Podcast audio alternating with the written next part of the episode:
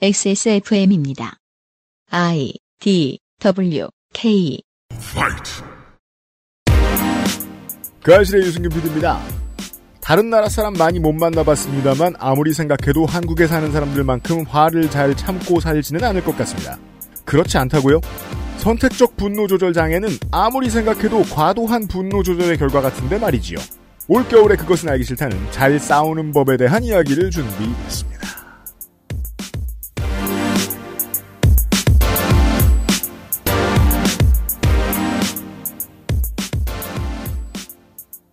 괴로운 주말입니다, 청취자 여러분. 윤세민 에디터도 앉아있고요. 네, 안녕하십니까. 윤세민입니다. 자을 싸우는 법은 항상 자기 전에 이불에서 생각나죠. 자려고 누웠는데 잠을 안 재워요, 그 생각이. 어, 그렇죠. 음, 비슷한 얘기죠. 네, 누웠을 때 항상 아까 내가 이랬어야 됐는데. 그리고 이제 화를 못 풀고 이제 시사 아저씨는 자기 블로그에다 쓰고. 네, 그렇죠. 네. 누가 아. 나한테 못되게 굴었다, 방송국에서, 아, 이러고. 아니면 이제 엄마한테 짜증을 내거나. 그렇죠. 네. 어, 그냥 뭐, 문학인처럼 게임을 해서 날려버리는 방법도 있지만, 생각해보면, 음, 그 자리에서 뭐라고 한 다음에, 좀 미안해 하는 게 훨씬 나아요. 정신 건강에는. 음, 그렇죠. 저는 늘 그랬던 것 같아요. 그래, 늘 그랬던 것 같았다는 건 무슨 뜻? 에디터가 말씀하신 대로, 어, 늘 자기 전에 후회합니다. 그렇죠. 그때 화내고 나중에 미안하다 그럴 걸, 차라리. 그때는 또 나중에 미안하다 그럴 걸 생각도 안 들죠. 아니, 그때 화내고 연 끊으면 되는데. 이 얘기를 왜 하나? 6시간, 아, 정확히는 내년 첫째 주쯤에 얘기해 보죠. 이 얘기를 우리가 왜 했나? 음, 올 겨울에 이 이야기를 할 겁니다. 사실 이, 싸우는 이야기를. 이 얘기를 왜 하는지는 매주 요파시에서 나오고 있긴 한데요. 근데 요파 씨는 시사방송은 아니잖아요. 네. 자, 우리는 어떤 이야기를 할 건데, 이걸 왜 시사방송에서 다루는지에 대해서는 천천히 생각해 보기로 합시다. 아, 올겨울의 프로젝트입니다. 그것은 알기 싫다는 독일산 맥주 효모로 만든 데일리라이트 맥주 효모 비오틴, 반려세제 깨끗한 생각, 대한민국 1호 반값 생리대 29데이즈, 두유는 원래 이 맛, 온두유에서 도와주고 있습니다. 개발자가 직접 생산하고 개발자가 직접 답하고 당신의 삶이 조금 더 깨끗해질 수 있게 진짜 청소를 하자. 반려세제 깨끗한 생각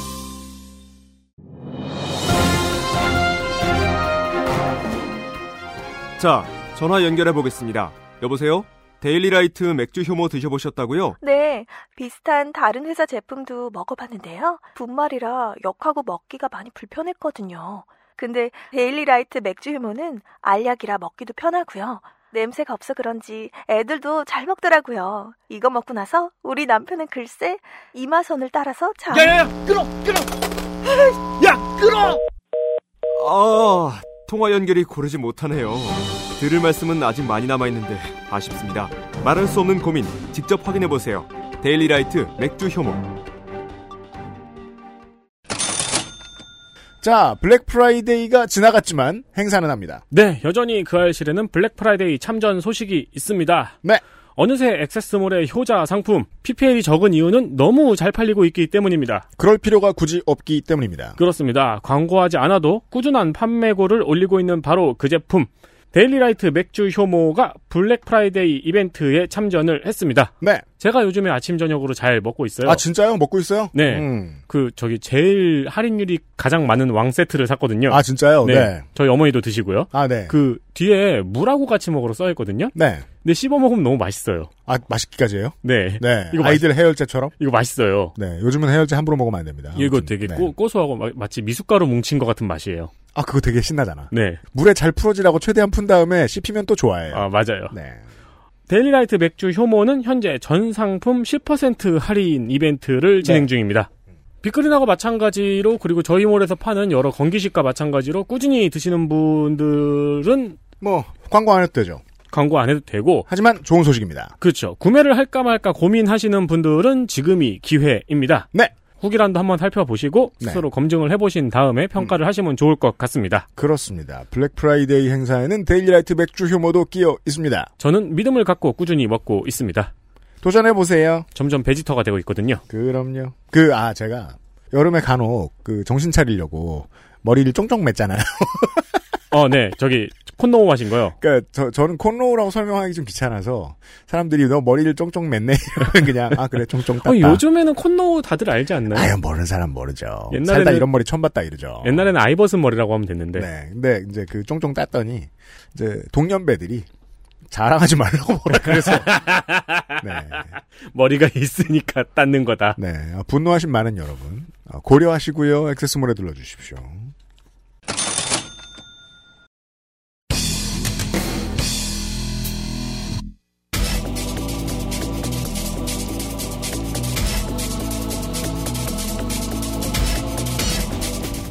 싸우면서 얻는 교훈.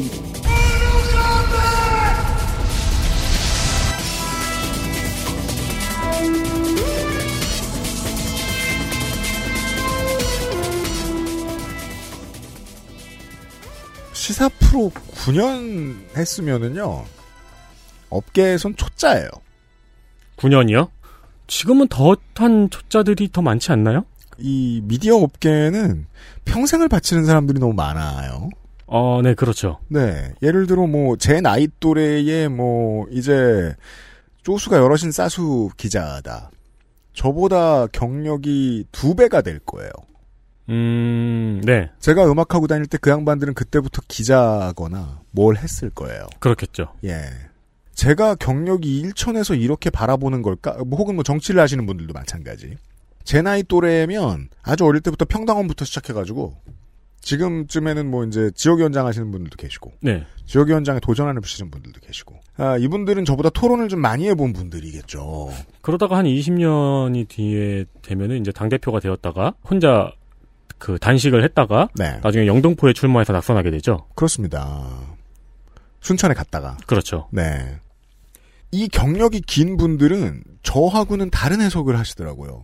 아는 게 많아서 그렇게 해석하는지도 모르겠는데 저는 사회의 많은 갈등을 개인 간의 갈등처럼 해석해요. 왜냐하면 집단은 때로 개인처럼 움직이거든요. 네, 종부세 문제다. 왜 우리한테 난리야? 라는 건 왜 나한테 난리야? 라는 말입니다. 종부세 문제로 화가 난 시민들이 나와서 집회를 합니다. 나라가 네 거냐? 제가 말씀드렸죠? 사실 그 말의 함의는 나라는 내 거다 원래. 라는 뜻이라고.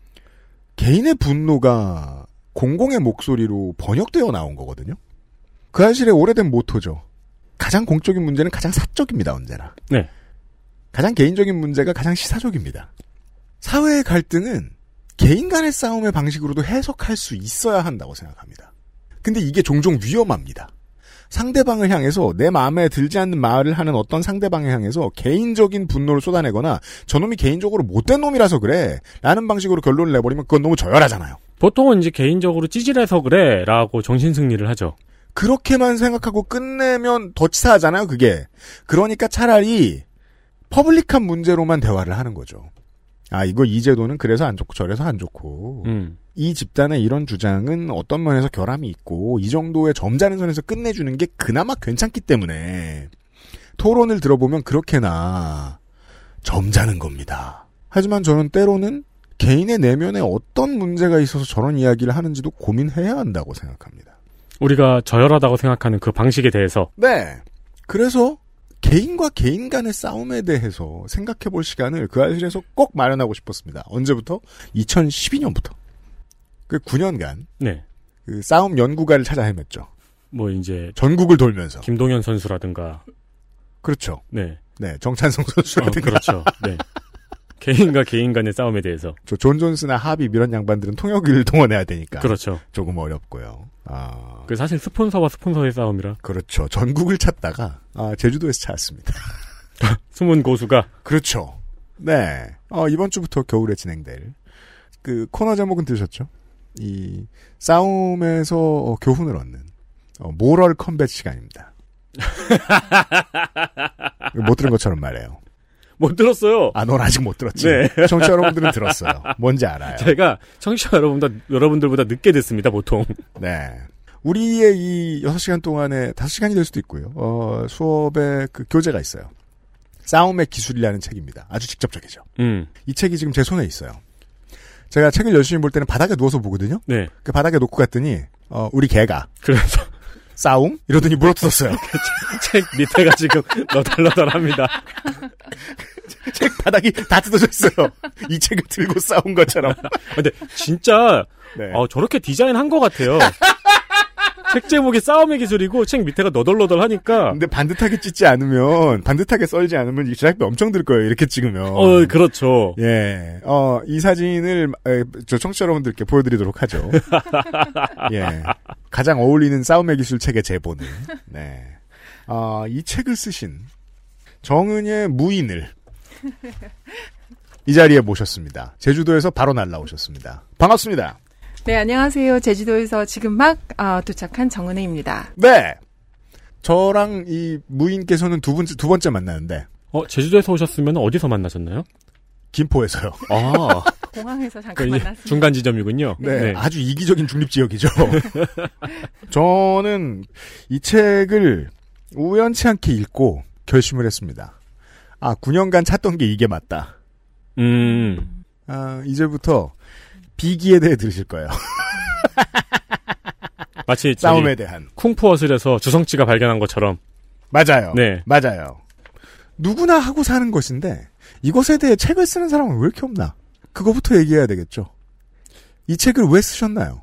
근데 싸움은 누구나 싸우는데 어렸을 때부터 사실 계속 싸우는데 싸움에 대해서 뭐 책을 찾아봐도 없고 그렇죠. 뭐 논문을 찾아봐도 없고 뭐 학회도 없고 싸움 학회. 부부 싸움에 대한 얘기가 조금 이제 심리치료 이론이 있긴 하지만 그 외에 이제 정말 어렸을 때부터 죽을 때까지 계속 싸우는 이 되게 인- 보편적인 인간의 경험이 싸움에 대해서 나온 게 없는 거예요. 그러니까 말이에요. 저는 이제 심리치료사이고 미술치료사이고 한데 제가 싸우게 되니까 제가 이제 친구랑 계속 싸우게 되는 거예요. 그래서 왜요? 이제 어, 친, 제가 이제 제주도에 이제 살기 시작하면서 같은 마을에 아주 가까운 거리에 단짝 친구가 생겼어요. 네. 정말.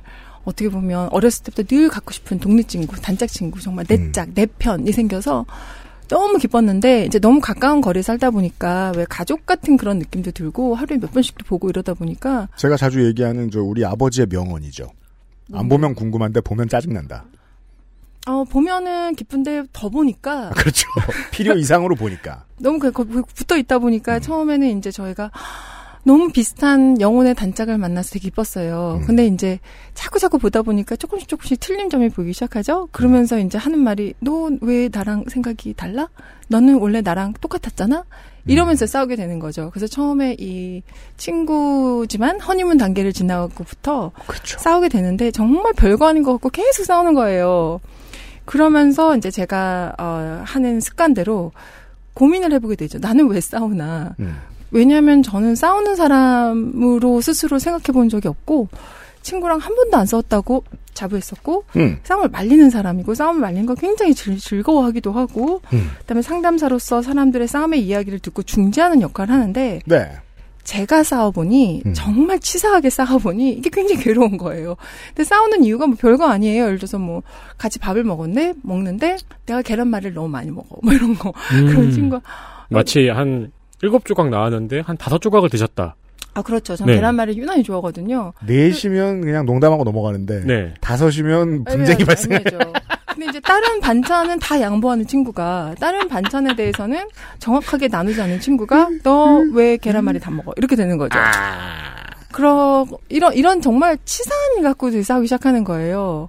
근데 이게 빈도수가 높, 어, 많아지고, 그 다음에 이 치사함의 정도가 강해지면서, 싸움의 특징입니다. 네. 언제나 더 잦아지고 언제나 더 격해지죠. 그러니까 우리 모두가 경험했던 거죠. 처음에 별거 아닌 걸로 싸우고 집에 와서 왜 이걸로 싸웠나 자책도 하는데 이게 잦아지면은 딴 것도 미워 보이죠. 아, 그럼요. 맞아요. 처음에는 처음에는 이제 예를 들어서 이런 느낌이었어요. 처음에 싸움은 뭐 나뭇가지로 이렇게 살살 그냥 어머 너너 나한테 왜 그래? 그리고 살살 이렇게 장난. 칭칭칭칭 야 살짝 끈다 끈다 보면 이제 점점 이제 나중에 진검승부를 하게 되고 음. 그러다 보면 아니 피, 가 진검에 묻어 있고 도대체 무슨 일이 벌어졌길래 왜 묻어 있네. 그러면서 나중에 처음에 왜 싸웠는지 기억도 안 나고 맞아요. 근데 싸우는 과정에서 생겼던 상처 때문에 해결이 안 되고 더 괴롭고 나를 사랑하는 친구가 내가 사랑하는 친구가 우리 왜 이러고 있을까 이거에 대해서 고민을 하면서 친구도 저자예요. 그래서 음. 친구랑 저랑 처음에는 우리의 우정이 너무나 세상에 좋은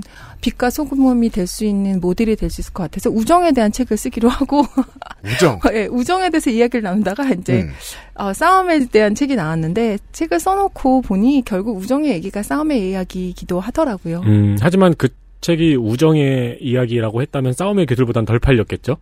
아무래도 그렇겠죠. 네. 우정하면은 아니면 뭐 사람들이 우정에 대한 어떤 되게 되게 어떤 따뜻하고 정말 음. 완벽한 그 뭐 분홍빛을 그렸다면 또 그런 걸 좋아하는 사람도 있으니까요. 음. 요즘에 빨 빨강머리 앤 이런 게 대세이기도 하고. 아, 그래요. 맞아요. 네. 나만 바라보는 나의 차, 짝이 있기를 굉장히 바라는 사람이 많기 때문에 그런 음. 수요도 없진 않았을 것 같아요. 근데 어 그러다 보면은 제가 광- 과연 정말 정직하게 쓸 수 있었을까 싶긴 해요. 음. 그래서 이 책의 부제는 표면에 저 첫, 첫 장에 나와 있는 대로 모든 싸움은 사랑 이야기다. 입니다. 네. 예. 제가 이 라디오에서 사실은 한번 어, 인터뷰를 했었는데 그때도 제가 바로 떠올렸던 게 어, 알랭드 보통의 작품에서 가끔 볼 수 있는 이런 이야기였거든요. 네. 이 제3세계 국가라고 불리던 곳에서 일어나는 이제 그 미국이나 유럽을 상대로 한 테러리즘. 음. 거시적으로 보면 이 테러리즘은 이 연인들 간의 싸움과도 비슷하다. 다른 어떠한 것이 먹히지 않을 것 같을 때 자해를 하거나 네. 돌이킬 수 없는 심각한 피해를 주는 방식으로 메시지를 전달하려 애쓰는 것. 그렇죠. 현대 테러리즘은 그런 경우가 많죠. 네. 그때부터 제가 고민을 많이 했었거든요. 싸움은 크기와 무관하게 어떤 메시지를 관철하고자 하는 노력의 일부일 수도 있겠구나. 그게 예. 특히 우리 국민들은 더 잘 알고 있는 게 미국과 북한의 관계잖아요. 근데 이 싸움은 커지면 커질수록 그 데미지는 큰데 말씀해주신 대로 왜 싸웠는지 모르다 보니까 그냥 피하는 게 상책인 것처럼 여기입니다. 그래서 이 책의, 이 책의 첫- 첫 장에는 깍두기 개념에 대한 설명이 나와요. 그 설명을 대신해 주실 수 있나요? 아, 네. 뭘 대신이야? 직접 하세요. 아, 네. 깍두기 얘기하니까 약간 부끄러운데요. 왜요? 저는 이제 어 어렸을 때 굉장히 깍두기로 살았거든요. 아, 늘. 그러니까 늘늘 깍두기였어요. 왜냐하면 이렇게 뛰어난 게 없고 예를 들어서 어린 어, 여자애들 사이에서는 고무줄 놀이를 잘하거나 음. 어.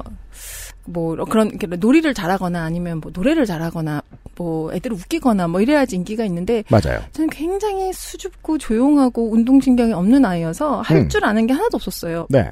근데 이제 우리 어린 시절에는 깍두기라는 개념이 있어가지고 게임을 잘 못하는 애들을 그냥 껴줘요. 껴주는데 그 애가 하는 어 하여튼 노는 스코어가 전혀 그 전체에 영향을 미치지 않는 거죠. 그렇죠. 그 깍두기가 되어 보신 적 없으시죠? 그 이- 기분 깍두기 아세요? 되어 봤죠. 팀이 안 맞을 때도 깍두기가 되고 아, 네. 형들이랑 놀 때도 깍두기. 나중에 커서 생각해 보니까 이 깍두기라는 게 이걸 다른 말로 어떻게 번역하지? 아 그러네요. 라는 생각이 들더라고요. 그러게요. 굉장히 재밌는 컨셉이에요. 제가 외국에서 오래 살았는데 깍두기라는 건 정말 한국의 고유한 어떤 개념이 아, 그래요? 아닐까 싶은데 예 예. 그러니까 껴주는데 전체에 어떤 영향을 미치지 않는 존재. 네. 정말 애매한 그런 존재가 돼요. 그걸 어떻게 보면 무채색의 이렇게 존재로 어린 시절 대부분 살았었고, 근데 그러다가 이제 저의 어떤 뭐 이러잖아요. 어린이로서 자기 존재감을 내세울 어떤 것을 찾게 되는데, 음. 어떤 아이는 뭐 공부를 잘하고, 어떤 음. 아이는 말썽을 피우고, 어떤 음. 아이는 뭐 인기를 있고 이러는데, 저는 사람들의 이야기를 들어주면서 저의 어떤 존재감을 좀 키웠던 것 같아요. 듣는 사람이었고, 뭐 음. 싸움을 중지하는 사람이었고, 사람들의 마음을 조금 이해하려고 노력하였고, 그것이 이제 저의 직업 선택과 다르지 않는데, 이 이제 게임을 할 때의 플레이어 대 플레이어의 경기, 플레이어들이 주인공이라고 봤을 때, 어, 모두가 참여해야 되는 아이들의 놀이에서 깍두기는 그걸 제외한 누군가예요. 네. 그렇죠. 같이 경기를 해도 스코어에 도움이 되지 않거나, 혹은 심판의 역할을 하거나, 혹은 사실상 관객의 역할을 한다. 다른 말로 하면 싸움에 참여하지 않아요. 관계 중심이 아니라는 생각이 계속 들었던 것 같아요. 음. 성인이 돼서 맞아요. 지금 이렇게 말을 그래- 아, 지금 좀 긴장되긴 하는데 말을 할 줄 있는 사람이 된 건 사실 성인이 돼서 어렸을 때 말도 잘 못했어요. 근데 이제 심리치료를 아. 공부하고 이러면서 예. 아 나만 이렇게 바보 같은 게 아니고 우리 모두가 이렇구나 이러면서 되게 네. 좀 편해졌어요 관계 맺는 게 그러면서 이제 어른이 돼서 남 앞에서 얘기도 하고 강의도 하고 스포트라이트를 받기도 하고 무대에 서기도 하고 그런 사람이 됐는데 깍두기는 그 과정을 거치지 않죠. 그죠. 이제 깍두 어떻게 보면 이제 심리적으로 보면 그 깍두기를 벗어나고 싶었던 그런 유형이 아니었을까 싶어요. 그 그러니까 어떻게 보면 무대에 설 수 없고 중앙에 될 수 없고 그런 사람이 이제 무대에 서봤는데 그렇다고 해서 깍두기가 해결되는 건 아니었어요. 왜냐 나와 어떻게 보면 관객의 입장이죠. 내가 음. 말을 하고 사람들이 듣고 네. 어 이거는 어 깍두기의 다른 유형일 수도 있다는 생각이 들어요. 음. 그래서 사람들 내 말에 집중을 하고 제가 쓰고 그러지만 여전히 그 깍두기 같은 느낌이 있, 있었는데 아, 그 공연장은 불평등한 소통의 장이란 말이에요. 디자인된 그렇죠. 것이 그렇죠. 왜냐하면 이쪽에 앉아 있는 사람들은 돈 내고 들어온 사람들은 다 듣는 게 의무고 그렇죠.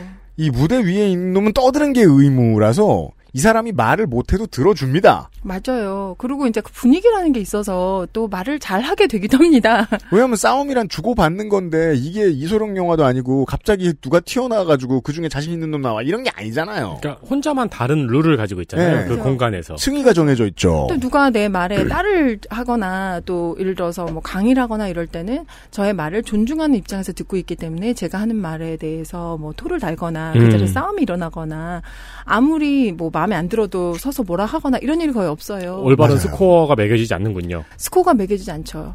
영향을 미치는 것 같지만 빛을 조명을 받는 것 같고 존재감이 있는 것 같지만 저는 친구랑 이렇게 뜯어서 처음으로 이렇게 매일매일 싸우면서 음. 어, 깍두기를 벗어나게 된 것 같아요. 무슨 말이냐면 아. 불평등한 위아래 어떤 이제 그 어떤 계단 이게 제가 뭐 좋았고 이런 게 아니라 계단식으로 있었던 관계가 아니라 평등한 관계에서 음. 둘다 조명을 받고 둘 다 존재감을 갖고 음. 어, 둘 다 자신을 걸고 하는 싸움이 됐을 때, 아, 동일한 발언권을 갖고 네, 예, 깍두기에서 벗어나게 된 것 같아요.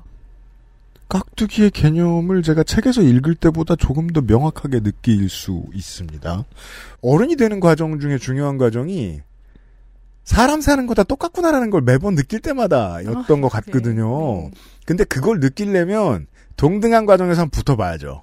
네, 그렇죠. 음. 그게 차 빼주세요가 됐든 아니면 집계약이 됐든 이혼 소송이 됐든 간에. 그 동등한 그 동등한 플랫폼에서 얘기를 할 수 있어야 되는데 이제 대부분 저 같은 깍두기나 소심하거나 세상의 중심이 돼 보지 못한 사람들이 힘을 갖추려고 노력하면서 하는 행동들이 어 사실 평등한 플랫폼을 찾는 것이 아니라 내가 위로 올라가서 내가, 내가 더 유리한 전장. 유리한 전제. 내가 잘 보이고 나면 보이지 않고 빛이 나를 비치고 누군가 내 말을 듣고 이런 관계를 어떤 높은 위치를 차지하려고 노력하게 되지 동등한 위치를 찾게 되진 않는 것 같아요. 그 사실 학교 학창 시절을 돌이켜봐도 음. 동등한 위치에서 대화를 나누는 건 단짝 친구 정도밖에 없고 저랑 정말 친한 친구 음. 그 외에 다른 친구들하고는 그 때의 주제에 따른 위계가 항상 정해져 있잖아요. 맞아요. 싸움이면 싸움 잘하는 친구, 공부면 공부 잘하는 친구, 게임이면 게임 잘하는 친구. 그렇죠. 대부분은 돈 많은 친구. 예를 들면 어 지금의 세상으로 말할 것 같으면 트위터에서 그냥 멘션을 주고받는 것도 불평등한데 내가 유리하기 위해서 인용 RT했어요. 네. 누구나 본능 속에 있군요. 내가 더 유리한 전장에서 싸우고 싶어하는. 음. 그런 게 있죠. 이기고 싶어 하는 어떤 본능이 있는 거는 사실인데, 네.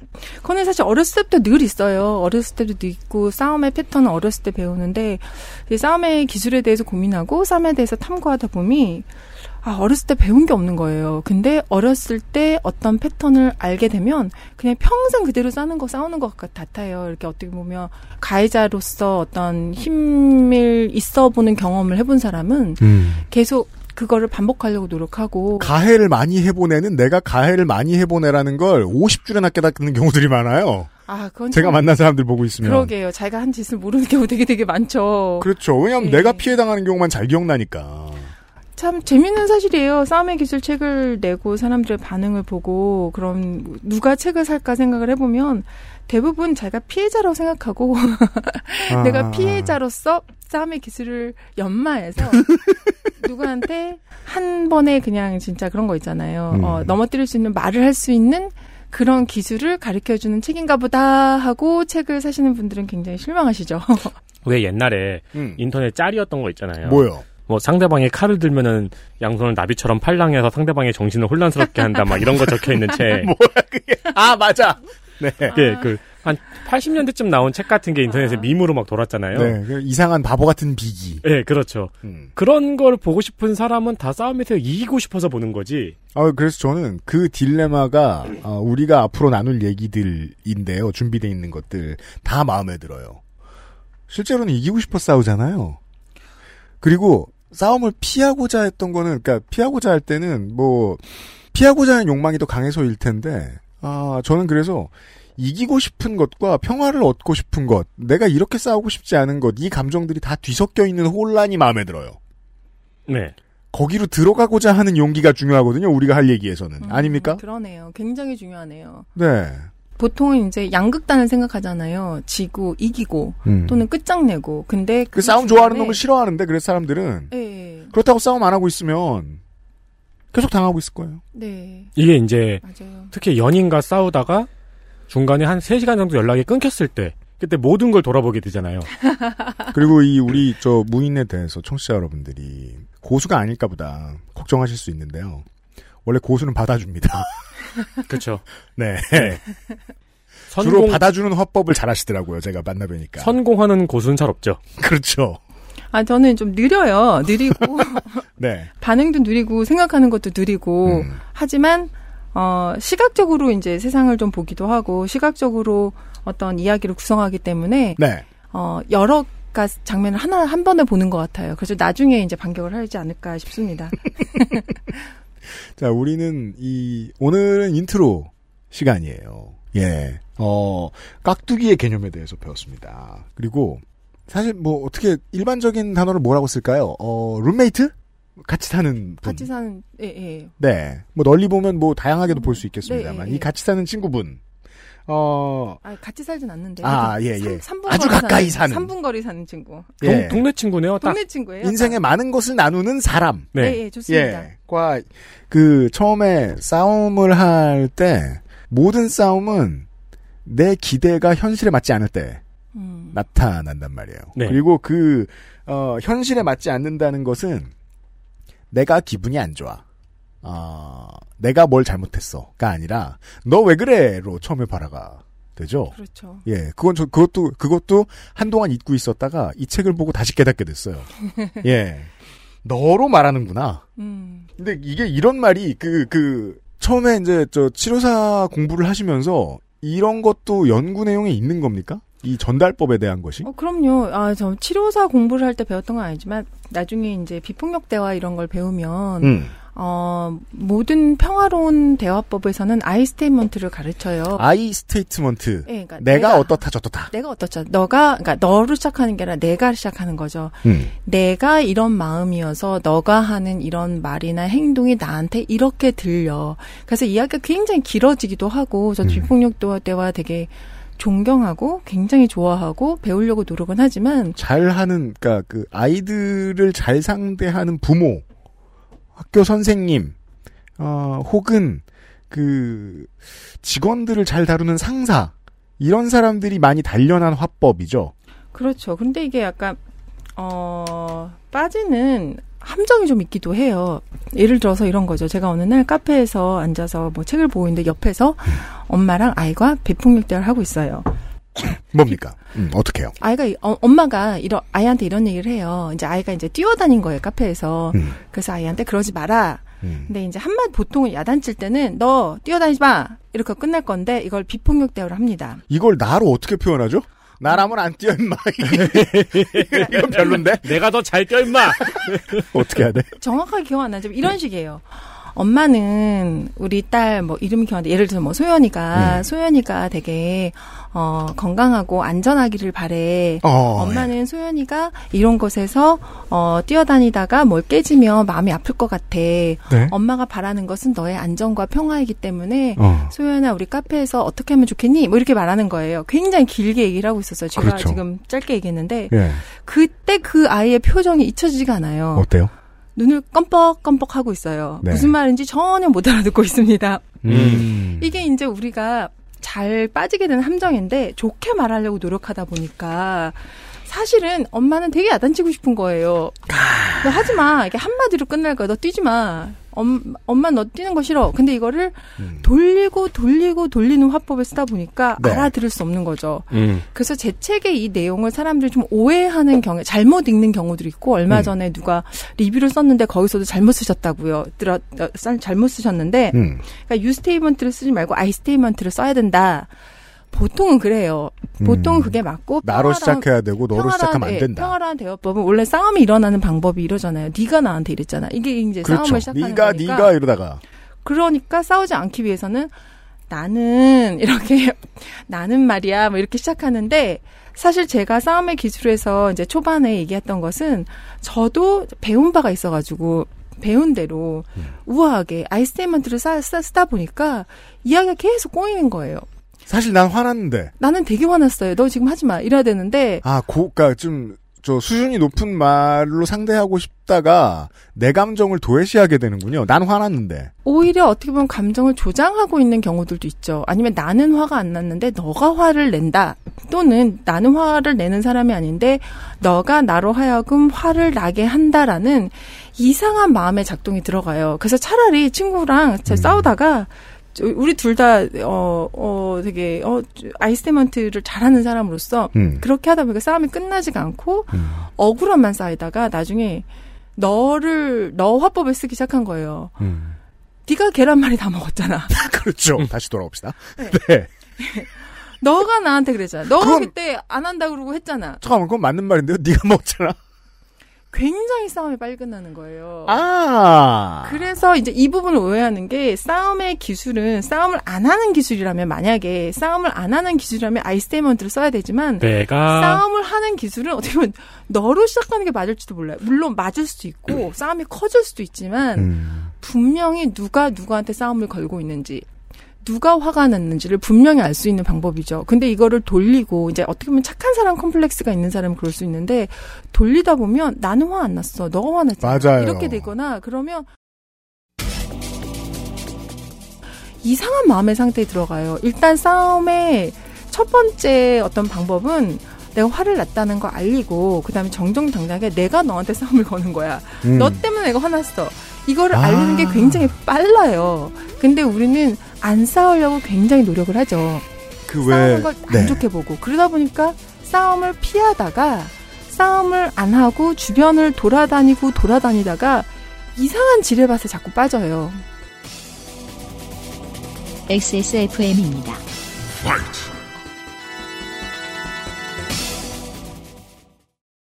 지난번에 한참 말 많았잖아요. 아내에게 29 데이즈를 사다 줬는데 더 주문해 달라네요. 좋은가 봅니다. 가격을 알면 더 좋아하겠죠? 소중한 사람들, 소중한 당신에게 29days. 제조일자가 잘 보여요. 두유는 원래 이 맛. 온두유.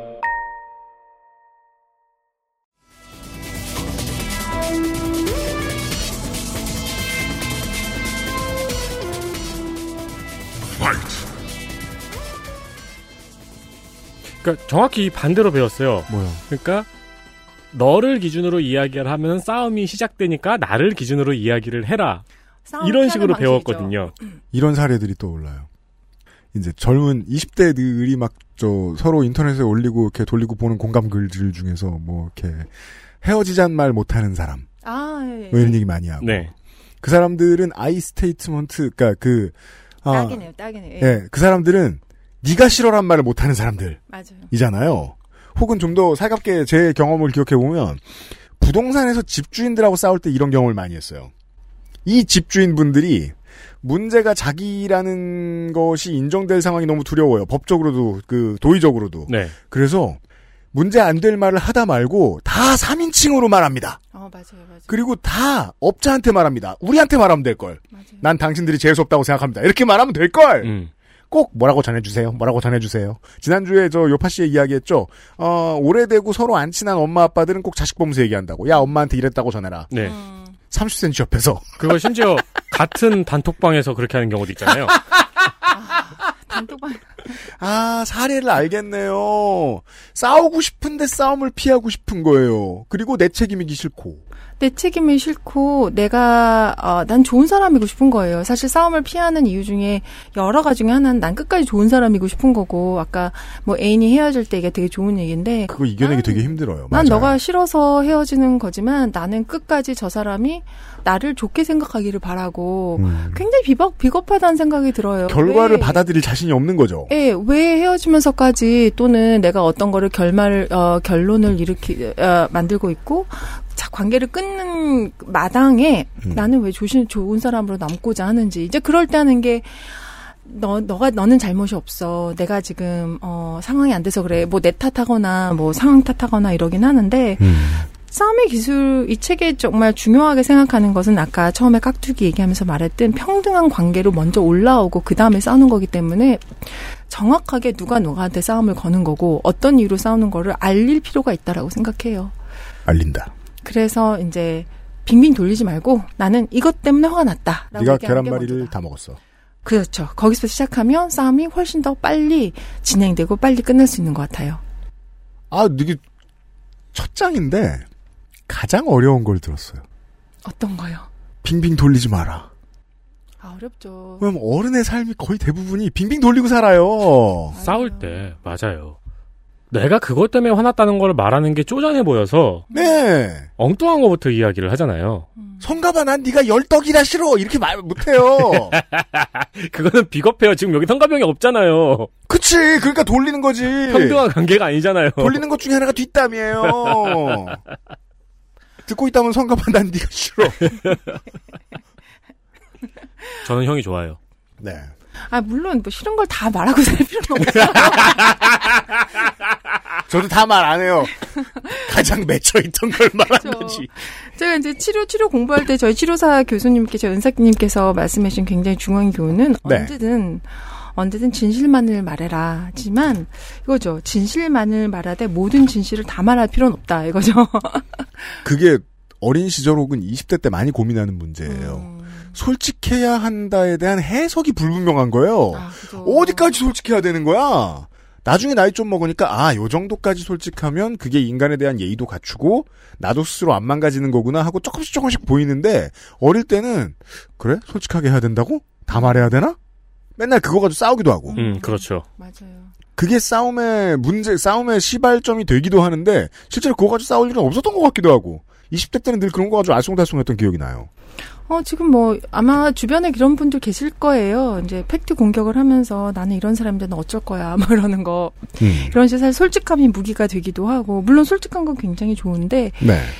우리 인간은 굉장히 복잡한 사고를 갖고 있기 때문에 음. 사실 내가 나를 밝히기 위해서 하는 솔직함도 있지만 상대방을 움직이려고 하는 솔직함도 있는 거고 이용하려고 하는 것도 있고 굉장히 어두운 부분도 있어요. 근데 싸움이 이제 어떻게 밝히는 거는 우리 인간이 갖고 있는 어두운 부분이죠. 인정하기 싫은 음. 나는 좋은 사람인데 나는 안 싸우는 사람인데 나는 안 좋은 말 안 하는 사람인데 근데 싸움을 위해서 싸우겠다고 마음을 먹고 나는 너가 이런 점이 싫어 또는 너가 나한테 이렇게 해서 화가 났어 이렇게 말해 보면 그 탈을 벗어나고 시작할 수밖에 없는 거예요. 나는 좋은 마음만 갖고 있는 사람이 아니고 나는 받아들이기만 한 사람이 아니고 아.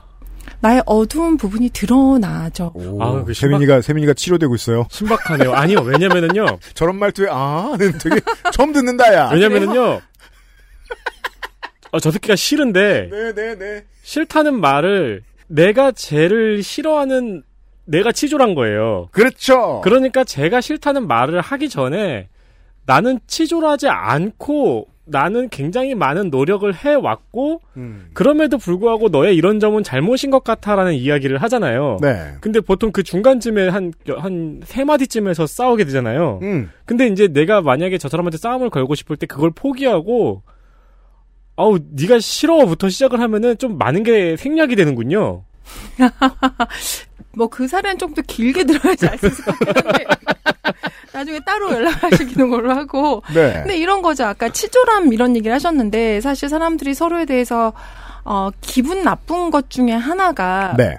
이런 것들이에요 왜 나로 하여금 죄책감을 갖게 하냐 네. 왜 나로 하여금 찌질함을 경험하게끔 하냐 음. 이게 굉장히 싫은. 근데 사실 우리가 찌질하고 우리가 죄책감을 경험하고 음. 우리한테 이런 어두운 면이 있다라고 인정을 하고 정말 이거 인정할 수 있으면 물론 싸움이 적어지진 않겠지만 싸움이 이상한 데로 튀진 않아요. 이제 예를 들어서 왜 너는 나를 찌질하게 스스로를 바라보게 만들어? 이런 싸움은 안 해요. 왜냐? 난 찌질하니까. 그렇죠. 그게 못된 유 스테이트먼트네요. 네가 아, 계란말이를 먹었잖아까진 괜찮은데 이런저런 얘기를 해놓고 싸워놓고 우리가 이제 20, 20대를 나쁘게 말하는 건 아닙니다. 제가 그때 철이 없었다는 얘기예요. 그 다 싸워놓고 하는 말. 왜 사람을 이렇게 만들어? 어, 그죠, 그죠. 네. 그거는 뭐로 봐도 좋진 않아요. 어, 그런 좋지 말을 않아요. 하는 건. 그건 좋지 않아요. 그, 내가 이런 사람인데 저 현실이 현실과 사실 이상의 괴리가 있는 건데 현실과 중요해요. 사실 네. 제가 볼 때는 내가 그러니까 이상 어떤- 속에 너는 훨씬 고결한 사람이겠지만 그죠. 나는 어떤 사람이고 싶어. 이게 이제 내 책에 나중에 나오는 이제 스토리텔링이거든요. 나는 예. 이런 사람이야라는 이야기예요. 우리는 이야기로 자기를 이해하고 이야기로서 자기를 설명하는데 이 이야기 구조가 나라고 여기기 때문에 누군가가 이 이야기에 어, 공격을 하거나 이야기의 틈을 발견하면 굉장히 화가 나는 거거든요. 내가 만들어 놨던 이야기. 나라는 나는 이러, 이렇고 이렇고 나는 이렇게 살았고 이렇게 살고 그렇기 때문에 나 이런 사람이고 그런 사람이기 때문에 이렇게 행동하고 나의 행동을 이렇게 바라봐줘야 해. 이런 서사를 갖고 있어요. 이런 구조를 갖고 있고. 그죠. 나는 실체를 알 수 없는 진짜 나 말고 내가 생각하는 내가 있죠. 어 그럼요. 근데 그거를 정말 목숨 걸고 사수해요. 그러니까 싸움을 할 때 생각해 보면 내가 나는 이렇게 생각하는데 누군가가 너 왜 그렇게 생각해? 너 생각 잘못된 거 아니야? 이런데 이게 왜 그렇게 기분이 나쁠까? 이게 뭐가 우리 생각의 오류를 발견하고 누군가가 나의 생각의 오류를 발견하는 사람이 왜 그렇게 미울까라고 생각을 해보면 자기가 갖고 있는 스토리가 정말 얼마나 기- 큰 무게를 갖고 있는지, 얼마나 중요한지, 우리는 그것 때문에 사람을 죽이기도 하고, 그럼요.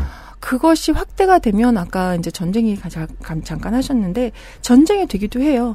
나라는 사람은 이렇고 우리 가족은 이런 가족이고 나의 문화는 이렇고 우리 나라는 이러는데 네가 감히 이 서사를 어 틀리다고 말해? 이러면은 이제 죽을 수도 있는 거예요. 그러니까 별거 아닌 걸로 생각할 수는 있지만 이 이야기 구조는 인간한테 너무너무 중요한 것 같다는 생각이 들어요. 이걸 제가 발견한 게 한 4, 5년쯤 전입니다.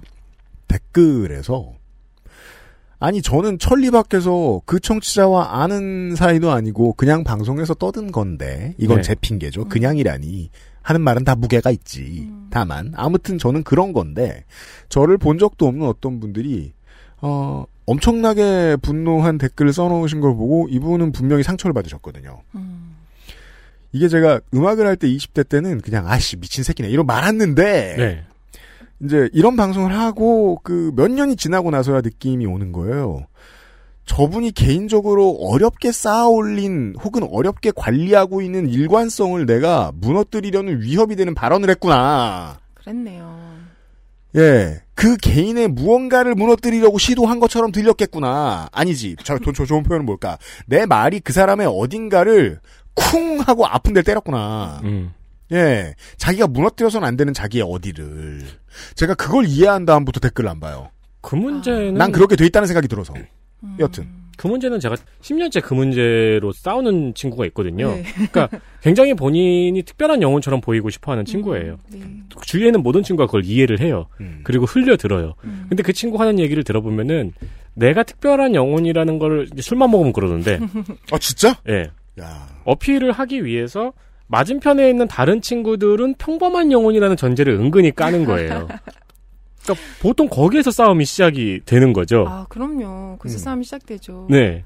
친구랑 아까 그냥 계란말이 얘기를 했지만 이 친구랑 싸우면서 저희가 둘 다 깨달은 점이 이런 거거든요. 뭡니까? 저도 스스로 굉장히 착하다고 여기고 이제 하는 일도 이렇게 보- 소위 착한 일을 하기도 하고 음. 뭐 말씀드렸듯이 뭐 싸움을 해본 적도 없다고 스스로 여겼고 근데 나중에 그게 사실이 아니라는 거를 본인이 알게 되었어요. 이런 무공이 있는 줄 몰랐다.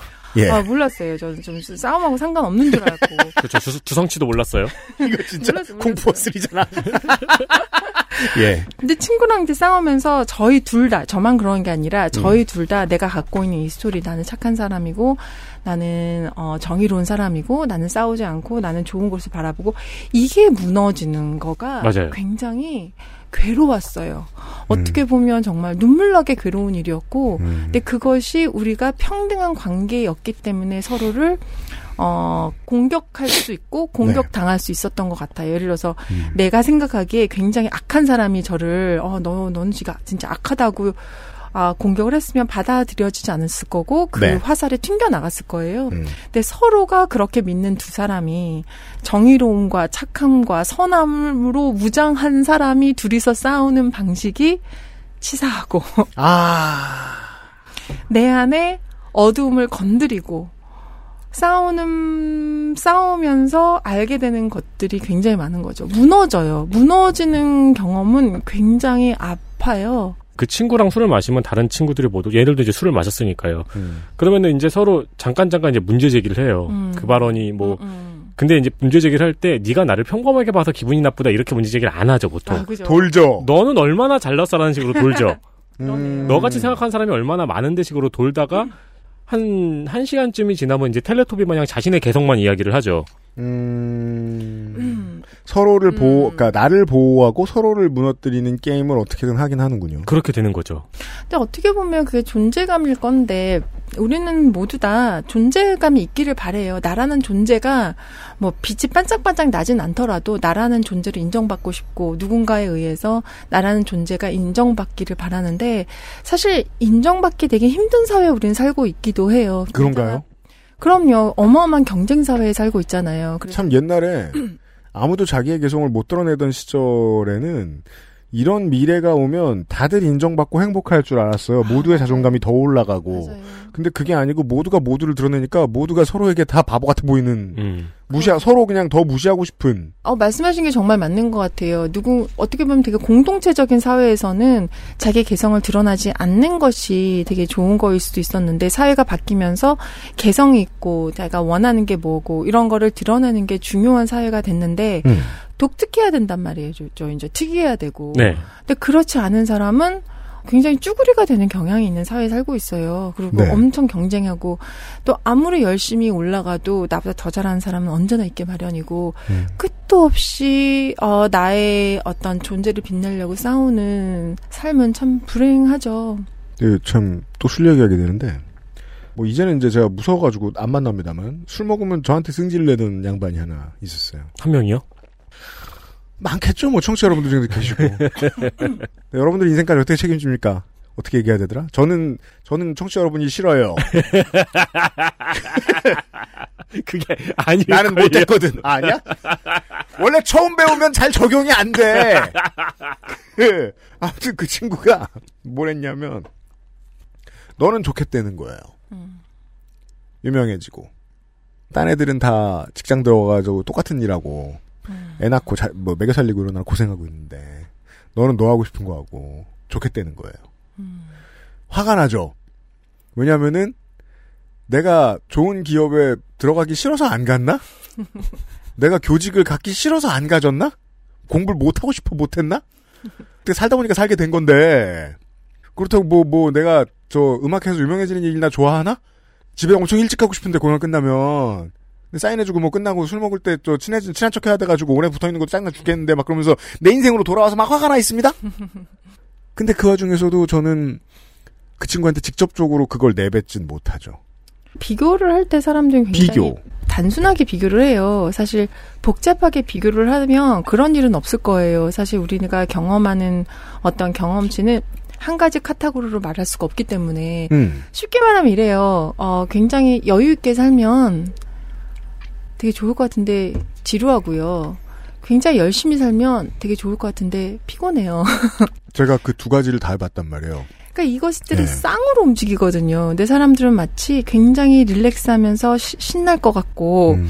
굉장히 바쁘고 열심히 사는데 릴렉스할 것 같고 있을 수 없는 조합을 기대하고 어 너는 아. 참고 바쁘니까 얼마나 익사이트하고 편하고 졸- 즐겁니라고만 생각하죠. 그러니까 내 머릿속에 공존할 수 없는 것들을 같이 끼워 넣는 경향들이 굉장히 많아요. 음. TV에 나오는 땡이레놀 광고와 아파트 광고가 딱 붙어 있는 거예요. 그 주인공을 나라고 상상하게 강요하잖아요, 미디어가. 어, 그죠, 그죠. 그러죠. 그리고 그게 내 일관성이었으면 좋겠고. 뭐, 뭐 예를 들어서 항상 머리가 아프게요? 그러니까 항상 머리가 아픈데 집에서는 또 되게 잘 살아. 아, 네. 여유 있게. 예, 예, 그렇죠, 그렇죠. 그리고 굉장히 사실 바쁘고 시간도 없고 뭐 잠도 못 자고 이러는데 늘 웃고만 다니는 것 같고 아 맞아요, 맞아요. 미디어가 그렇게 만들어요. 아, 저기 남의 인스타 효과요. 아, 남의 인스타 효과라요. 네. 그게 뭐예요? 남의 인스타 어. 보면은 나만 일하는 거고 다, 른 사람들은 다 재밌게 노는 것 같잖아요. 아, 다 독일 3, 4차 타고 어, 그렇죠. 다 마, 맛있는 케이크 사진 찍고 1년에 절반을 동남아에 가 있고 핑, 핑 크뮬리는 나만 빼고 다 갖고 그러죠, 그러죠. 생태계는 맞아요. 파괴되고 맞아요, 맞아요. 근데 참 단순한 것 같아요. 조금만 내 삶을 돌아보면 그럴 수 없다라는 걸 알 텐데 바쁘면 아까 예를 들어서 뭐 열심히 살고 바쁘게 일하고 성공하면 시간이 없을 거고 시간이 많으면 친뭐 시간이 많, 많으면 돈이 없을 거고 네. 그렇잖아요. 근데 내 삶은 그런데 왜 다른 사람은 저 사람은 시간도 많은데 돈도 많고 여유도 많고 친구들도 많을 것 같은지 제가 거기서 되게 충격을 먹었던 게 음. 제가 인스타를 보면서 되게 부러워했던 친구가 있어요. 음. 아, 이 친구는 차도 좋은 걸 타고 음. 집도 결혼해가지고 애들도 이쁘고 집도 아, 아파트 경치 되게 좋네 이 생각을 하면서 음. 보고 있던 친구가 있었는데 고등학교 동창이었는데 음. 오랜만에 저한테 말을 걸면서 그 얘기를 하는 거예요. 음. 네 인스타 보면 너무 부럽다고. 진짜? 예. 내가 제 생활을 알아서 그런가. 그런 그러니까- 바보가 다 있나. 그러니까 너무 되게 나는 결혼하고 일하고 집에 오면 애 보느라 바쁜데 음. 너는 되게 재밌게 하고 싶은 것만 하면서 음. 산책도 재밌게 잘하고 잘하고 사는 것 같다고 그러는 거예요. 제가 유면상 PD를 그거 가지고 따끔하게 한번 혼낸 적이 있어요. 너 애 없다고 부러워한다는 소리 한 번만 해봐라. 아, 왜냐면 겁나 고생해가지고 쌍둥이 예 그렇죠. 출산했단 말이에요. 네. 그 맨날 업, 업부 들고 업부 들고 다니고 있잖아요. 너 나한테 부럽다는 소리 하지 마. 내가 몇 번이나 하지 말라 그랬는데. 그래도 그 생각은 들지 않을 수가 없다는 거죠. 네. 우리가 지금 공허함과 나르시시즘과의 관계를 얘기하고 있어요. 오늘의 마지막은 그 얘기 있거든요. 그죠? 근데 어릴 때 이거 이해를 못했죠. 나르시시즘이면 나르시시즘이고 부러워하는 거면 부러워하는 거지. 그 둘이 붙어 있다니. 참, 참 재밌는 것 같아요. 그러니까 어떻게 보면 아까 말씀하신 그, 나는 특별한 영혼이다? 이분도 아마 나르시즘이 있을 것 어, 같은데. 엄청나죠. 엄청날 것 같네요. 음. 그러니까, 어, 마치 나르시즘이 옛날에는 사실 얼마 전까지만 해도, 어, 소수가 있다라고 생각되는, 어, 성격 장애로 구분됐었는데, 진짜요? 네, 성격 장애인데, 언제부턴가 이게 진단명으로 빠지기 시작했어요. 진단명에서 빠진다. 예, 예, 예. 이제 DSM, DSM이라고 이제 미국 DSM. 심리학 네. 협회가 만드는 사전 같은 게 있어요. 저희가 옛날에 게임 정신병 질병 등록되었을 때 얘기했던 그겁니다. 어, 맞습니다. 맞습니다. 맞습니다. 그거야? 네네. DSM에 올리냐 안 올리냐 그걸로 엄청나게 토론이 됐거든요. 근데 이제 미국 정, 미국 어, 심리학협회에서 이거를 이제 지정을 하면 이게 질환이고 아니고 참 이것도 아이러니하죠. 네. 음. 그냥 거기다가 이렇게 사전 같은 건데 넣으면 질환이고 빼면 질환이 아닌 거예요. 네. 아, 그렇죠. 네, 그러니까 나르시즘 네. 그러니까 자기적 자기애적 성격 장애가 음. 성격 장애, 심리적인 병이었었는데 이제는 더 이상 아니에요. 음. 이유인즉슨 너무 흔하기 때문에 음. 아. 너무 흔하면 이제 어떻게 보면 이게 분포도에 따라서 움직이는 거기 때문에 너무 많은 사람들이 어떤 증상을 공유하면 거의 더 이상 질병으로 어, 채워주지 않거든요. 음. 근데 나르시즘이 참 문제인 것이 이제 나만 알고 음. 나만 잘났고 음. 이루고 끝나면 괜찮은데 괜찮은데. 그냥 어, 그러면 뭐 나쁘지 않아요. 근데 남을 이용을 해야만 나를 비추게 되는 사람이 되는 거죠. 이제 그런 사람들이 각광을 받는 세상이에요, 지금은. 그렇기 때문에, 아, 사람들이 자꾸만 그런, 그런 사람들, 속이 어쨌든 겉보기가 화려하고, 생각이 어쨌든 말 뻔듯하게 하고, 아, 인스타 화려하고, 음, 음, 음. SNS에서 막 굉장히 멋있어 보고, 이런 사람들 추종하게 아. 되는 거죠. 이미지의 세계에 살고 있고 이미지가 중요한 세상에 살고 있고 나르시스트는 이미지 세계에 굉장히 강력해요. 왜냐? 속은 모르니까. 겉은 굉장히 지장이 되어 있고 이런 사람들을 조심하셔야 됩니다. 근데 이게 지금 깊은 이해가 쉽지 않은 것이 특히나 뭐 저도 그렇고 이 업계 한가운데에 존재하게 되어버린 저도 그렇고 이런 컨텐츠들을 소비하시는 청취자분들도 그렇고 그게 뭐 인스타의 사진 자기 사진이든 아니면은 페이스북에 있는 뭐 글이든 잘 쓴 글이든 그 모든 것들은 발로가 내가 운동을 많이 해서 어 내가 화장이 잘 돼서 내가 옷을 열심히 만들어서 혹은 신공항 문제에 대해 사람들이 모르는 정보가 있어서 지금의 검찰 대 법무부 장관의 구도에 대해서 빠진 논의가 이런 게 있어서가 아니라 가 가장 근본적인 발현은 나르시시즘에서 비롯되는 거잖아요. 어, 날, 날, 날 봐. 이러면 날 쳐다봐. 네. 그러니까 내가 지금 검찰대. 추미애, 그러니까 윤석열 대 추미애에 대한 얘기를 하고 있는 나를 봐. 그죠, 그죠. 날 봐예요. 결국은. 처음부터. 좀 더 디테일하게 들어가면은 윤석열 대 추미애 이 관계에서 나는 이렇게 효과적인 해법을 머릿속에 가지고 있는데 세상 사람들은 모두 그걸 모르고 있어. 문장을 이렇게 끝내야 돼요. 나를 야, 봐. 멋있다. 네. 나를 봐. 나를 봐. 아, 이게 싸움과 뭔 상관입니까? 어, 싸움과 매우 상관이 있죠. 왜냐하면 어, 이게 이제 누구 싸움은 어떤 구도를 갖고 있는 것이고 우리가 보통 싸움하면 누가 지냐. 이게 참 재밌어요. 뭐 싸움은 굉장히 복잡한 얘기를 갖고 있는데도 불구하고 예를 들어서 누구랑 누구랑 싸웠대. 그럼 음. 사람이 맨날 묻는 게 한 가지예요. 뭐예요? 누가 이겼대. 아, 그렇죠. 딱 그거 하나거든요. 그러니까 싸움은 이고 이겼대. 지고 이고 지고 그렇게 딱 하나로 결론을 맺는 경향성이 있는데 음. 나르시즘이 여기서 중요한 이유는 어 누군가가 나의 말에 어 반영하고 어 비춰주기를 바라기 때문에 음. 이런 사람들이 모여서 세상을 이루거나 어떤 공동체를 이루면 거울 방에 들어가는 것처럼 거울과 거울을 서로를 비추기 때문에 지금 하는 얘기가 무슨 얘기인지 몰라요. 내가 얘기하는 건지 제가 얘기하는 건지 내가 싸움을 거는 건지 제가 싸움을 거는 건지 굉장히 헷갈리게 되고 문제가 뭔지도 모르게 되고 내가 싸우는 것과 네가 싸우는 것과 어, 역할이 바뀌어 버리기도 하고 위치가 바뀌어 버리기도 하는 되게 복잡한 상황이 일어나죠. 네. 거울방에 들어가는 거랑 비슷할 것 같아요. 근데 점점 세상에서 말을 많이 하고 발언권을 많이 갖고 있는 사람들이 이 나르시스트인 경우들이 많기 때문에 상대방을 거울로 써먹고 거울로 어 어떻게 보면 주변을 에워싸기 때문에 우리가 무엇을 갖고 얘기하는지 엄청나게 헷갈려지죠. 설득해야 할 대상으로 보는 화- 것이 예전보다 줄어들었다는 생각은 분명히 들기도 합니다. 예. 그러니까 그 설득을 하면 그래서 타협안이 나오면 같이 이기는 거잖아요. 그렇죠. 같이 이기는 윈윈인 거죠. 어느 정도 포기하면서. 네. 근데 제가 아는 소셜 스타들은 그렇게 이기고 싶어 하지 않아요. 음, 내가 이기고 싶어 하지. 그러죠. 나르시시즘이 시킨 전략 전술일 수 있겠군요. 그럴 수 있을 것 같아요. 나밖에 없으니까. 또 나르시스트의 특징은 또 우리한테 이런 면이 사실 굉장히 흔하고 저도 없지 않고 알고 있는 게 굉장히 중요한데 왜냐하면 너가 원하는 게 바로 내가 원하는 거야라는 그런 어, 시작점을 갖고 있기 때문에 나와 다른 가치를 갖고 있는 사람, 나와 다른 생각을 갖고 있는 사람들이 같은 평등한 자리에서 대화를 한다. 음. 요게 성립이 안 돼요. 그래서 다음 시간에 들을 수 있을까요? 뭘요? 그런 사람과 서로의 거울을 가지고 싸우는데 음. 어떻게 싸우면 되는지. 아, 어렵네요. 심리치료사의 입장에서 얘기를 하자면 그런 음. 사람하고 싸워서 소용이 없어요. 그 고쳐지지가 않아요.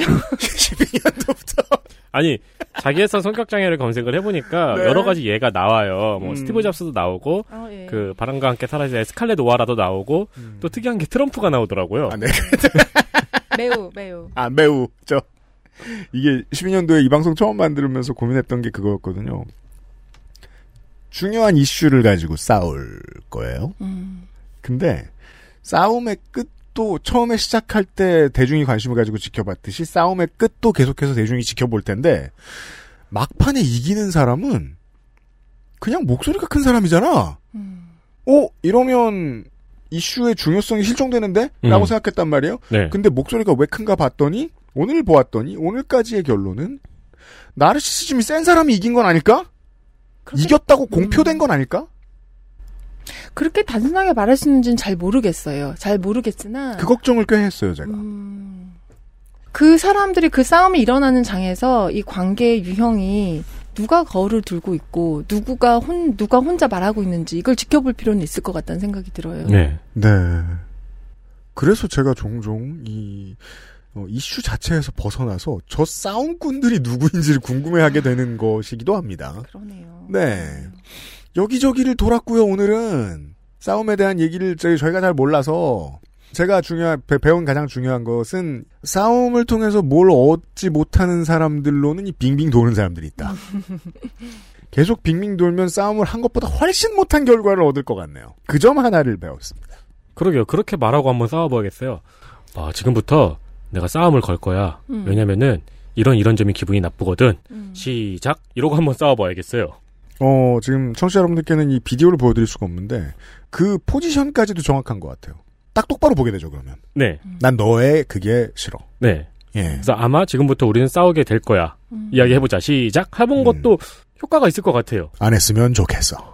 굉장히 좋을 것 같아요. 싸움은 있을 수밖에 없고 안 할 수 없고 피할 수가 없어요. 그래서 결혼할 때 왜 정말 평생 안 싸우고 살 것처럼 생각하지만 안 싸운 사람 없고 싸움을 그런 식으로 하겠다고 맘먹고 지금 하자고 하고 하는 것도 정말 좋은 방법일 것 같아요. 네. 굉장히 불필요한 어떤 빙빙 도는 거를 어, 피할 수 있겠죠. 그러면 그렇죠. 그 빙빙 돌다가 빙빙 돌면 또 안 좋은 점이 뭐냐면은 음. 어느 순간 돌아가고 싶은데 못 돌아가요. 못 돌아가요. 이미 다른 걸로 이제 예를 들어서 이것 때문에 싸웠는데 점점 딴 데로 가가지고 네. 못 돌아가요. 싸움을 한 안건 하나로 싸웠는데 나중에 안건이 10개가 생기는 효과가 있을 수 있어요. 빙빙 돌리다 보면. 아, 그렇죠. 하나로 싸우면 하나로 끝내야지. 네.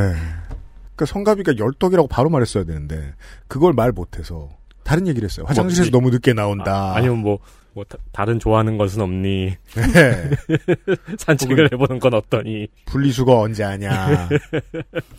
왜 싸우는지 잊어버린다는 건 멀리, 떠, 멀리 생각해 보면 그럴 수도 있겠군요. 네. 저희가, 저희가 이게 고민해 본 적이 없으니까 고민하느라 한 시간을 보냈습니다. 다음 주에 무인을 만나서는 이, 왜 싸우는지부터 얘기를 하겠습니다. 네. 네. 우리는 많은 걸 얘기한 것 같지만 사실 시작도 안 했습니다. 시작도 안 했네요. 그리고 청취자 여러분들도 이 저희들의 이번 코너를 들으시면서 그냥 고민을 던져주세요. 저희들. 저희들이 이제 보는 대로 가급적 답해드릴 수 있으면 답을 해드리겠습니다. 뭘 저희가 해요? 아, 정은의 무인이 할 겁니다. 네. 다음 주에 다시 한번 인사를 드리죠. 수고 많으셨습니다, 오늘. 감사합니다. XSFM입니다.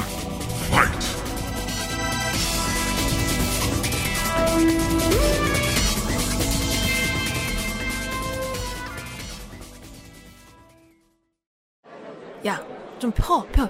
어디 불편해? 아, 어제 벨리 댄스 처음 나갔거든. 보기보다 힘들어.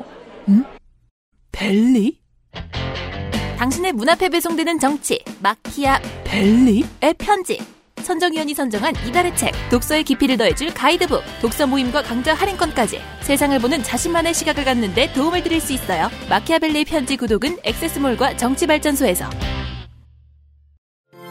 덕지리님, 카인이 무슨 뜻이에요? 구약 성경 창세기에 보시면요. 카인이랑 아벨, 아, 아벨? 당신의 문 앞에 배송되는 정치, 마키 아벨? 리의 편지. 선정위원이 선정한 이달의 책, 독서의 깊이를 더해줄 가이드북, 독서 모임과 강좌 할인권까지 저자와의 대화와 특강도 준비되어 있어요. 정치발전소. 아스트랄 뉴스 기록실 뉴스 아카이브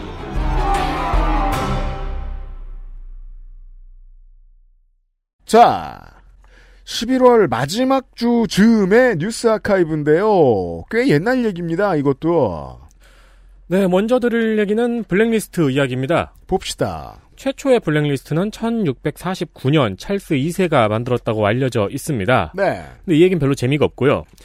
블랙리스트가 유명해진 계기는 1947년 미국에서였습니다. 1947년 하원은 반미 활동 조사위원회를 만들었습니다. 이 반미활동조사위원회가 그 베트남식 샌드위치를 만드는 위원회가 아니고요. 그럼요.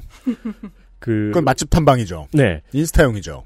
영화계에 있는 공산주의자들이 영화에 공산주의 선전을 넣고 있으니 조사해야 한다고 주장한 겁니다. 어, 2010년대에 한국에서 하던 일이죠. 그래서 헐리우드를 상대로 이제 반공 공산주의자 색출을 하겠다는 거죠. 헐리우드의 몇몇 인사들은 반대했고 몇몇 인사들은 적극 협조했습니다. 적극 협조한 사람으로는 당시의 배우 조합 회장이었던 로널드 레이건. 이 사람의 정치 인생이 이때부터 본격적으로 시작됩니다. 그리고 머리에 동그라미 두 개를 올리면 나타나는 월트 디즈니가 유명했죠. 그렇습니다. 아직 살아있던 월트 디즈니요. 위원회는 324명을 공산주의자로 기소를 했고요. 음. 1947년 11월 25일 청문회를 열어서 43명을 소환했습니다. 그렇습니다. 2010년대 한국보다 더 했습니다. 이 중에서 증거 제출을 거부하고 그리고 이제 자신이 공산주의자가 아니다라는 증언을 거부한 10명이 남았어요. 의회는 이 10명을 의회 모독죄로 기소했습니다. 음. 그리고 이 10명을 헐리우드 10이라고 부릅니다. 그렇습니다. 미전향자에 대해서 이 관심이 없는 많은 분들은 나는 대한 한국이 싫어요. 남조선이 싫어요. 이렇게 말한 사람들일 거라고 착각하는 사람들이 있습니다. 네. 그냥 가부를 묻는 너의 질문에 굴복하지 않겠다 정도의 표현을 한 사람도 미전향자에 해당합니다. 그렇죠. 이 좋은 사례가 될 수 있어요. 네. 헐리우드 텐이. 그러니까 공산주의자다라고 한 사람이 아니고 음. 그것을 당신은 나한테 추궁할 수가 없다라고 답변한 사람들이거든요. 네가 뭔데 질문을 해? 네. 어, 이 헐리우드 10은 거의 감독과 각본을 쓰는 작가였습니다. 음. 미국 영화 협회는 또 이때 이제 영화 스태프들 노조와의 또 그 갈등이 있었거든요. 네. 그래서 이- 이거를 좀 활용을 합니다. 이들이 스스로 공산주의자가 아니라고 선언하지 않으면 이들을 고용하지 않겠다고 선언합니다. 네. 이 블랙리스트는 10년 정도 뒤에 무력화되었는데 음. 특이하게 이 블랙리스트를 무력화시킨 것은 단 한 명의 작가였습니다. 돌턴 트럼보. 블랙리스트에 오른 후에도 시나리오 작업을 계속했습니다. 음. 11개의 가명을 돌렸으면서 시나리오를 팔았죠. 그렇죠. 먹고 살기 위해서 B급 영화의 시나리오도 많이 썼지만 그 와중에도 대작을 많이 남깁니다. 이 사람이 저 만든 영화를 TV나 이런 데서 보신 적이 분명히 있습니다. 네, 가장 유명한 게 세 작품인데 세 작품 중 한 작품은 분명히 보셨을 거예요. 네. 로마의 휴일, Brave One, 스파르타쿠스 가 그의 작품입니다. 이 중 로마의 휴일과 Brave One은 오스카 각본상을 받았어요. 음. 근데 역시 가명으로 쓴 작품이었기 때문에 본인이 받지는 못했죠. 그렇습니다. 근데 10년 동안 오스카를 오스카 각본상을 두 개나 받았어요. 음. 그러니까 헐리우드 내부에서는 소문이 안 날 수가 없죠. 그럼요. 이게 돌턴 트럼보가 가명으로 쓴 작품이다라는 게. 어, 로마의 휴일과 Brave One을 쓴 작가가 트럼보라는 사실은 이미 헐리우드에서 비밀 아닌 비밀이 됩니다. 네. 지금 작곡가 이단옆차기처럼요. 네. 1960년 커크 더글라스는 벤허의 주인공 자리를 놓쳐요. 음. 그 놓친 것에 열받아서 자신이 주인공인 영화를 직접 제작하기로 맘을 먹어요. 예. 감독은 당시의 신인이었던 스탠리 큐브릭 그리고 각본에 돌턴 트럼보를 기용합니다. 네. 영화 제목은 스파르타쿠스. 스파르타쿠스. 지금 유튜브에서 무료로 볼 수 있어요. 아 그래요? 네. 음. 그리고 크레딧에 트럼보의 본명을 올려버립니다. 음. 이 영화가 대성공을 하면서 트럼보는 자동으로 헐리우드에 복귀를 하게 되죠. 그렇군요. 덕분에 이 영화는 메카시즘의 광풍을 끝낸 영화라는 기록을 남기게 됩니다. 네. 이런 내용을 전기 영화 트럼보에서 확인할 수 있습니다. 아 전기 영화도 있군요. 5년 전인가 3년 전인가에 네, 만들어졌어요. 나중에 이제 기자가 유명해진 트럼보한테 당신이 블랙리스트를 우스운 것으로 만들어버렸다라는 이야기를 했어요. 음. 그러니까 일종의 칭찬 같은 거였죠. 음. 근데 여기서 트럼보가 정색을 하면서 블랙리스트는 결코 우습지 않았고 나는 공포를 느꼈다. 블랙리스트 때문에 수백 명이 직장을 잃었고 내가 남의 이름으로 받은 두 개의 오스카에는 동료들의 피로 물들어 있다고 정색하고 답변을 하기도 했습니다. 그렇습니다. 누구를 미워하기 위해서 편리하게 만들어 놓은 장치, 인류가 고안한 것 중에 가장 신박했던 게 메카시즘이었습니다. 네. 73년 전 이번 주의 이야기고요. 그 다음은요. 네, 두 번째 이야기, 어, 제가 이, 그, 50년대에서 70년대 사이의 미국 이야기를 좋아하나 봐요. 그러게 말이에요. 계속 그러네. 네. 근데 그때로 돌아가 보고 싶긴 해요. 세계 짱인 느낌. 아. 2차 대전 이기고 세계 짱인 느낌. 그러게요. 우리는 이제 어렸을 때 슬슬 이, 이, 뭐냐, 철의 장막이 거치기 시작을 했기 때문에. 네. 이때의 분위기를 잘 모르긴 해요. 아, 근데 뭐 그것도 뭐 백인들만 느끼는 거였겠죠. 네. 지난주에는 쿠레이드와 관련된 이야기를 전해드렸죠? 음. 오늘은 트윈키와 관련된 이야기입니다. 트윈키는 무엇인가? 우리나라에서는 많이 팔리지 않습니다. 네, 미국을 대표하는 간식, 미국의 초코파이 수준의 간식인데요. 네. 워낙 유명한 간식이다 보니까 다양하게 비유되기도 합니다. 음. 가장 대표적인 게 이제 겉은 노랗고 속에는 하얀 크림이 들어있어서 아시아계 미, 아시아계 미국인을 비하하는 표현으로 쓰이기도 합니다. 특히 한인들을 비하할 때 많이 썼습니다. 네, 뭐 단순히 아시아계 미국인을 비하하기도 했고 마치 이제 자신이 백인인 것처럼 행동하는 아시아계 그렇습니다. 사람들을 비하하기도 했죠. 2012년에 제조사가 망하에서 단종될 거라는 소식이 들리자 미국 전역에 사재기 열풍이 불기도 했습니다. 네. 그래서 이 회사를 멕시코에서 인수하겠다고 했었는데 음. 미국 국민들이 미국인의 영혼을 멕시코에 팔 수 없다고 또 반대하고 그랬대요. 오호. 그만큼의 의미가 있는 과자인가 봐요. 네. 맛은 없다고 합니다. 그렇습니다.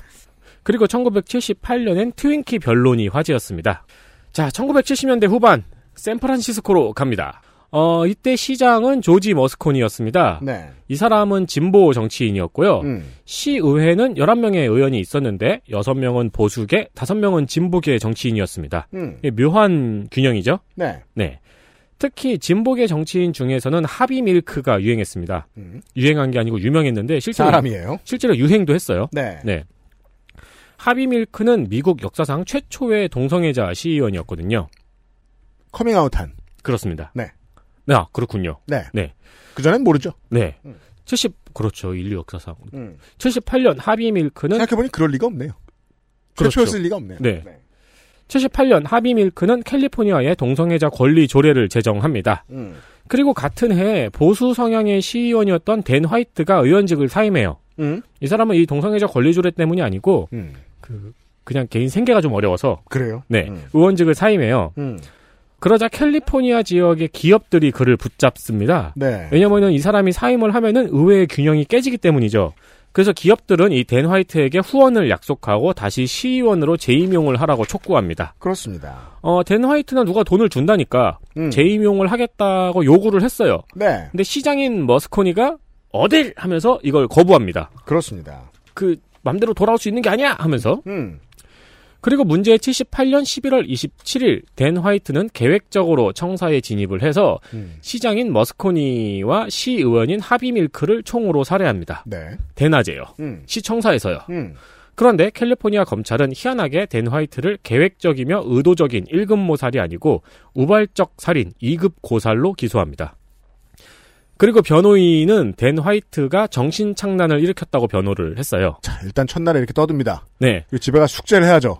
그리고 정신착란 뭐? 어떻게? 이 심신미약을 일으켰다는 증거를 대야 되잖아요. 음. 그뭐 이웃 사람의 증언 막 이런 거 있어요. 뭐 그는 평소에도 화를 잘 냈다 이런 거. 근데 그때는 Counter-Strike도 없고. 네. 네.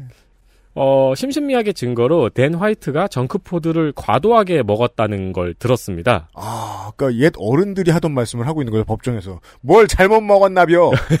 그러니까 평소에 과도한 스트레스 때문에 정크푸드 폭식을 해왔다. 네. 그게 정신착란의 증거다. 이런 식으로 이제 심신미약을 주장을 한 거죠. 음. 근데 이 심신미약이 인정이 됐어요. 음. 그래서 댄 화이트는 5년형을 선고받습니다. 네. 벌건 대낮에 시청사에서 두 명을 죽였는데 그리고 이 이해할 수 없는 판결이 와전이 됩니다. 네. 그래서 세상에는 댄 화이트가 트윈키를 많이 먹었기 때문에 살인을 저질렀고 음. 그것이 법정에서 인정되었다. 그래서 5년형을 선고받았다는 식으로 퍼지게 된 거죠. 어찌 보면 변호인과 당시 있었을 샌프란시스코 상공회의소의 의도대로 먹혔습니다.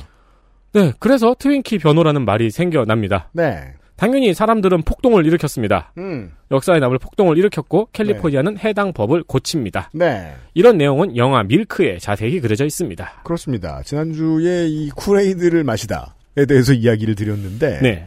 이 트윈키 변호라는 말은 저는 처음에 아까 살짝 말씀드렸던 대로 미국 언론이 2000년대 초중반에 어, 청소년들의 게임 중독에 대한 헛소리를 할때 음. 간혹 가다가 뭐 뉴욕타임즈나 이런 곳에 사설에서 이야기를 하던 그런 단어로 처음 만났습니다. 트윈키 변론이란 뭘까 대체? 네.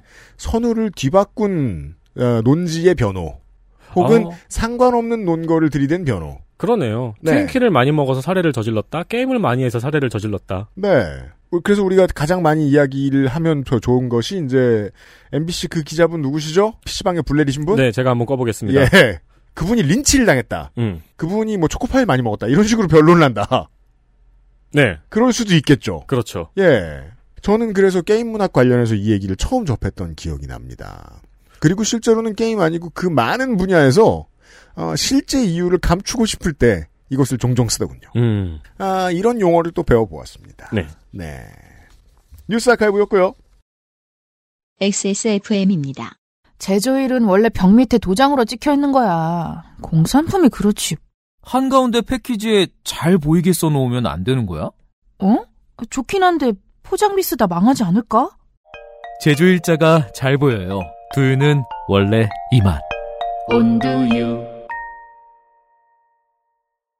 수면 감촉 커버로 더욱 부드럽게 다이아몬드형 몰딩으로 새는 걱정도 덜어주고 울트라 슬림으로 더욱 편하게 3D올 흡수로 피부에 닿는 면적도 줄여주는 대형 생리대도 이젠 29days 세상의 반을 위한 반값. 29days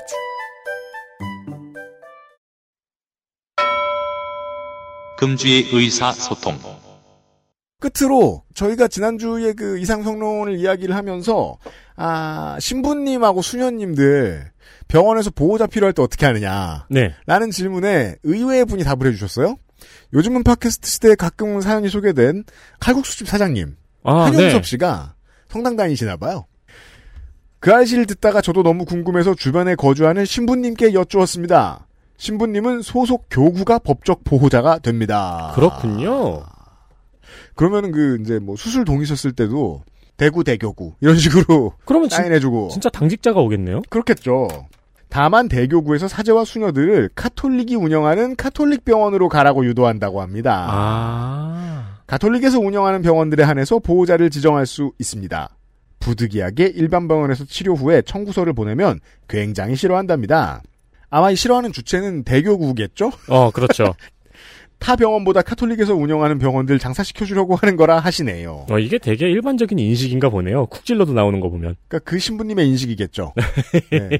망할 교구 이러면서 치료비 전액을 교구에서 지불하며 보호자의 동의가 필요한 중대 수술은 환자 및 환자, 사제와 수녀와 의사가 상담 후 본인이 결정하게 됩니다. 사고가 생겨도 본인 책임인 거죠.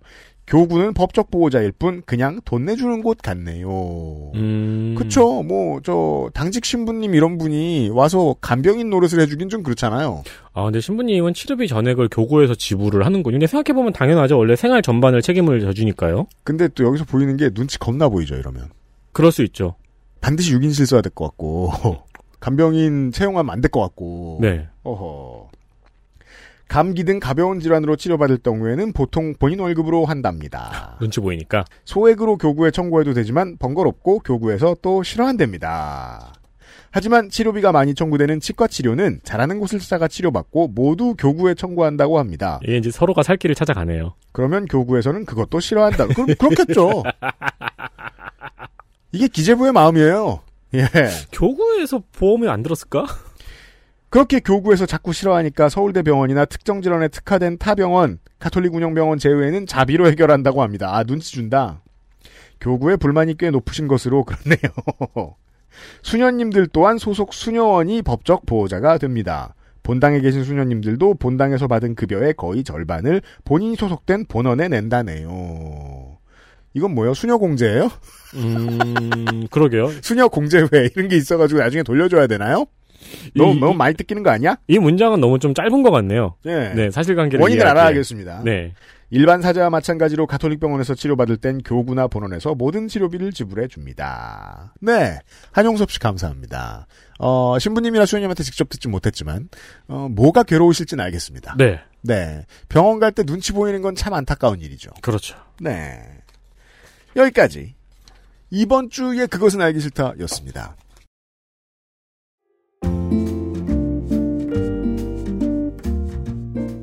다음 주에는 어, 헬마우스 코너가 준비되어 있습니다. 그렇습니다. 헬마우스가 화낼 일이 점점 줄어들고 있죠. 네. 그리고 헬마우스의 시장성에 큰 타격을 주는 일이 생겼죠. 트럼프가 잘렸습니다. 그렇습니다. 사실 트럼프가 잘리면 더 이제 해먹을 게 많아야 되는데 네. 이제 바이든이 본격적으로 집권을 하고 어떻게 될지는 두고 그렇습니다. 봐야죠. 다음 주에는 이 도널드 트럼프의 국내에 남긴 마지막 발자취, 어, 민트 동맹 민- 몇 가지 어, 이슈에 대해서 이야기를 나누어 보도록 하겠습니다. 헬마우스 코너가 준비되어 있고요. 어, 그리고 어, 싸움을 또 배워볼 겁니다. 다음 주 토요일에. 네. 이번 주에도 함께해 주셔서 감사합니다. 그것은 알기 싫다였습니다. 윤세민 에디터하고 유승균 PD였고요. 다음 주에 봬요. 감사합니다. XSFM입니다. I D W K Fight!